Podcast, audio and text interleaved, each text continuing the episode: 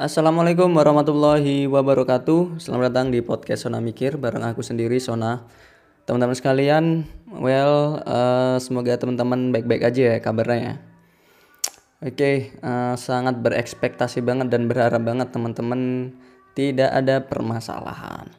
Karena sejatinya di negara kita banyak sekali masalah, ya kan? Entah itu masalah apa ya? Masalah hukum, terus masalah moral, masalah sosial, politik, ekonomi, bahkan masalah agama gitu. Ada aja masalah-masalah yang ada di negara kita ini Indonesia. Dan kayaknya emang nggak kelar-kelar tuh masalahnya.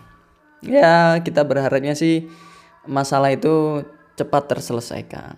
Tapi uh, berkaitan dengan masalah yang ada di, di Indonesia ini uh, sebenarnya aku mau sedikit merespon karena begitu banyaknya masalah masyarakat-masyarakat di sekitar kita ya nggak nggak nggak semuanya juga ya tapi ada beberapa kalangan masyarakat yang uh, berpikir bahwasanya dari sekian banyaknya masalah yang ada di Indonesia ini uh, solusi utamanya itu dilimpahkan kepada yang namanya pendidikan gitu jadi aku merespon aku di sini niatnya mau merespon uh, masyarakat yang melimpahkan segala solusi dari berbagai macam masalah di Indonesia ini uh, kepada yang namanya pendidikan.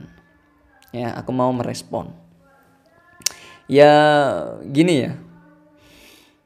Memang pendidikan itu penting. Pendidikan itu adalah dasar ya kan dari suatu peradaban pendidikan itu pun juga bisa dikatakan suatu pilar gitu loh kokohnya suatu peradaban uh, masyarakat gitu dan mungkin sudah tidak asing lagi bahwasanya uh, kita sering kali mendengar bahwasanya ini ya uh, aku kutip dari uh, perkataan Bapak Nelson Mandela bahwasanya education is the most powerful weapon uh, to change the world. And that's true and I really agree with that. Uh, I believe uh, when we want to change society, change civilization, uh, we need to focus on education how we build the society how we build the civilization themselves. Um, because you know in education we have a formula. We can say that's formula to build the system of education uh, sorry to build a system of uh, society. So society will understand the value and then how to develop themselves uh, in terms of uh, knowledge or even the culture. Okay. Or related to the the way uh, the way of thinking from people but i know and i i guess this is really common that education takes vital role on the people on society on how the people work through uh, their life and something else. But I, I need to give response to the society who said that uh, they rely uh, everything on education to solve every problem uh, in our country. Mungkin aku bisa munculkan suatu pertanyaan ya gitu loh. Bahwasanya eh, pantas nggak sih melimpahkan segala solusi itu pada pendidikan atas permasalahan yang begitu banyak ini di negara tercipta kita Indonesia. Eh, mungkin aku bisa sedikit garis bawahi eh, apa ya bahwasanya yang aku katakan pendidikan di sini ya atau yang di, di, dilimpahkan oleh masyarakat terkait uh, solusi pendidikan sebagai segala solusi ya. Pendidikan di sini maksudnya adalah mungkin itu ya uh, adalah kayak instansi formal maupun atau institusi formal maupun non formal dalam artian di sini sekolah nah terus aku mempertanyakan pantas nggak gitu loh kalau dilimpahkan segalanya kepada pendidikan. This is the true fact that in education we still have a problem. We still have a problem. Not a problem. Probably problems. Okay? Uh, numerous problems. Uh, we can say that in, in education in our country we still have lack of facilities systems teacher and access policy and even the tuition ya jadi masalahnya di pendidikan di Indonesia ini juga masih masih masih begitu banyak ya bisa dikatakan banyak gitu loh faktanya. Terkait yang aku bilang tadi sistem fasilitas guru biaya akses dan juga kebijakan. Dan mungkin juga ada masalah yang lain lagi gitu loh terkait ya mungkin metode mengajar dan lain sebagainya ya secara teknis. Nah itu adalah wujud yang begitu nyata gitu loh bahwasanya kalau kita melimpahkan segalanya gitu kan solusi itu ada pada pendidikan ya untuk mengatasi masalah gitu Nah, faktanya di pendidikan itu sendiri juga ada masalah tuh. Kalau pendidikannya udah bener gitu kan, udah baik-baik aja dan almost perfect ya, nggak ada yang namanya perfect ya, almost perfect gitu kan. Ya menurutku sih it's okay banget uh, solusinya ada pada pendidikan gitu loh. Karena dengan pendidikan pun yang aku bilang tadi itu bisa nge-build sistem dari uh, bekerjanya suatu masyarakat gitu loh. Bagaimana sih masyarakat itu harus memandang yang namanya hukum, sosial, politik, ekonomi, moral bahkan sampai agama itu bisa aja dibangun melalui value-value yang ada yang ada pada pendidikan gitu loh. Ya. Bagaimana sih biar uh, ya sering ambil contoh deh, ambil contoh. Kasus korupsi misalnya gitu kan. Kita sering kali mengatakan uh, jangan korupsi gitu kan tidak boleh korupsi korupsi melanggar hukum gitu tapi nyatanya juga di sistem pendidikan itu ada yang apa ya membiarkan gitu loh ya tetap itu tidak boleh tapi ada pembiaran berlaku ataupun um, apa ya memunculkan bibit-bibit akhirnya untuk berlaku uh, korupsi gitu.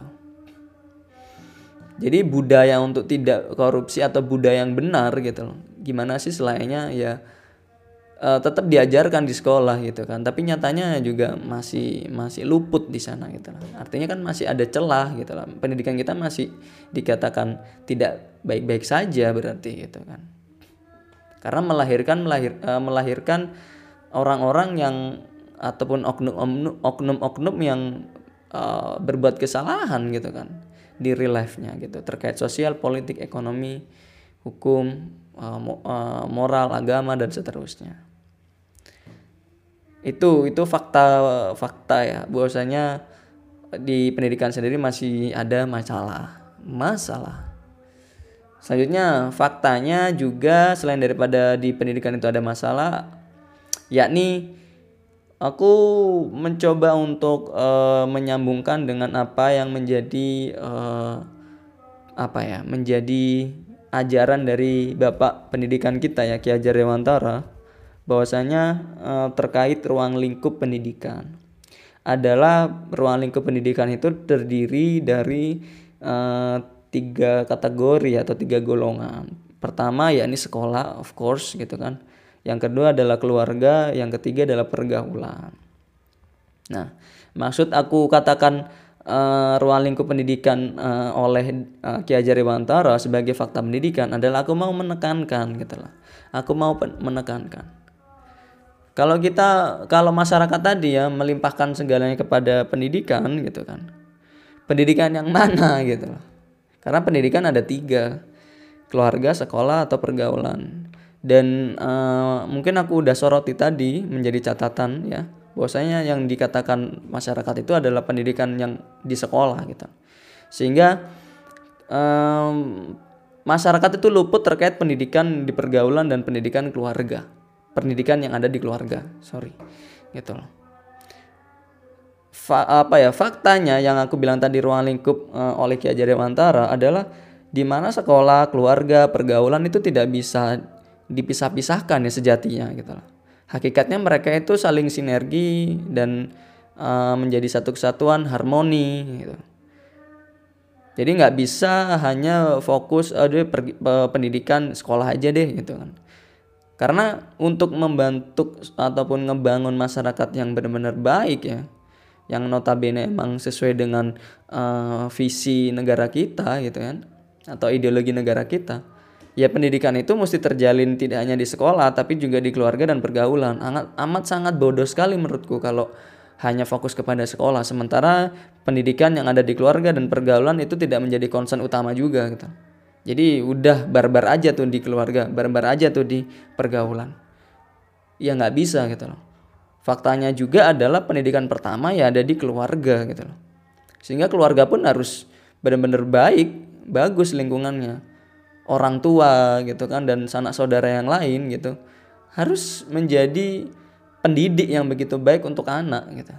Anak pun sebagai siswa juga tahu kodratnya harus seperti apa gitu loh dalam uh, pendidikan di keluarga gitu ya selanjutnya masuk ke sekolah gitu se apa ya seiring bertambahnya usia si anak dia masuk sekolah dan itu baru diajari uh, apa ya suatu ataupun macam-macam pengetahuan umum ya gitu loh. Di mana itu ngedevelop uh, kognitif mereka. Bisa juga tentang afektif dan psikomotorik juga ya. Tapi lebih ditekankan kepada kognitif sebenarnya. Yang aku yang di keluarga tadi adalah pendidikan terkait adab ya porsi besarnya porsi besarnya terkait adab nilai-nilai gitu kan. Eh, nilai-nilai masyarakat ya. Itu banyak dipelajari di keluarga. Sekolah banyak uh, ditekankan kepada pengetahuan uh, umum uh, yang memicu uh, apa ya perkembangan kognitif. Sementara di pergaulan justru menurutku porsinya jauh lebih krusial ya. Karena itu real life-nya banget tuh implementasi dari pendidikan ya ada di pergaulan. Tapi bukan untuk kemungkinan di pergaulan juga belajar uh, apa ya pergaulan itu adalah pendidikan itu sendiri. Uh, adalah banyak penekanan pada pergaulan itu uh, terkait pendidikan uh, semacam kolaborasi decision making critical thinking gitu kan dan lain sebagainya gitu loh. Dan itu sangat diperlukan bukan uh, tentang pendidikan berkomunikasi dan lain sebagainya. Itu banyak sekali gitu. Uh, psikomotorik jatuhnya ya. Dan juga uh, kognitif afektifnya juga itu uh, apa ya di develop lah intinya. Semakin lebih kencang. Nah ini harus menjadi uh, apa ya sorotan ataupun bisa digarisbawahi gitu loh. Bahwasanya uh, pelimpahan solusi ada pada pendidikan itu pendidikan gak hanya di sekolah saja. Pendidikan itu juga harus ada di keluarga dan juga harus ada di pergaulan. Makanya pilih kita emang nggak bisa milih orang tua ya. Kita lahir uh, dari orang tua siapa gitu kan. Kita emang nggak bisa milih di situ. Tapi kan kita bisa milih berteman dengan siapa gitu ya ya kalau kecil sih mungkin didikannya atau doktrinnya adalah nggak boleh milih-milih teman. It's okay deh gitu kan. Tapi seiring kita semakin menjadi dewasa gitu kan uh, ya kita mesti pinter juga memilih teman memilih siapa yang harus kita uh, jadikan uh, sosok gitu kan yang bisa mendidik diri kita gitu kan. Ataupun kita juga bisa mendidik orang tersebut ya. Contoh sederhananya ketika pergaulan uh, yang ada, sorry pendidikan yang ada di pergaulan adalah mungkin uh, aku harus uh, barengi dengan teknologi ya karena zaman sekarang teknologi begitu luar biasa teknologi informasi khususnya. Ya berarti di pergaulan cara kita mendidik adalah ya kita saling sharing informasi yang ada gitu sehingga kita menjadi lebih tahu gitu. Ya kan? Bukan ber, uh, bukannya kita ya apa ya apa ya ibaratnya membahas sesuatu yang tidak berguna lah intinya gitu membahas sesuatu yang berguna lah yang bisa mendidik diri kita sendiri. Ya bisa dengan cara yang serius dan juga bisa cara yang menghibur ya gitu tapi intinya uh, bukan pembahasannya bukan sesuatu yang tidak ada manfaatnya gitu. Atau ada sekedar ayu gitu kan. Asal senang udah gitu kan. Ya, kata orang sekarang itu toxic relationship gitu kan. Banyak yang kayak gitu di pergaulannya. Ya kalau kita udah paham toxic ya why we have to move forward gitu loh ke orang-orang itu ya kita bisa memilih kan gitu. Masalahnya orang-orang itu udah tahu tapi nggak bisa milih gitu nggak bisa mengambil suatu keputusan. Akan sangat bodoh sekali gitu loh. Kedaulatan dirinya hilang berarti gitu. Ya, aku rasa sih mesti pilih-pilih temen ya jatuhnya gitu loh. Dan selain daripada kita ngambil uh, sesuatu ataupun kita belajar dari pergaulan kita kita pun juga harus memberikan uh, pembelajaran terhadap pergaulan kita gitu. Ya jatuhnya uh, timbullah pendidikannya uh, yang begitu baik gitu loh. Pendidikan itu sendiri atau belajar itu sendiri ya tidak hanya kita mendapatkan tapi kita memberi. Seperti itu. Jadi kembali lagi konteksnya adalah kalau ngomongin pendidikan ya ya kita harus ngomongin tiga hal ini ya. Gitu nggak bisa hanya sekolah saja gitu. Jadi kalau memang penekanannya pada sekolah untuk menyelesaikan segala masalah, ya menurutku kurang bijaksana gitu loh. Kurang bijaksana. Jadi mungkin bisa aku berikan apa ya? Um, clear feedback lah gitu kan terkait uh, apa ya?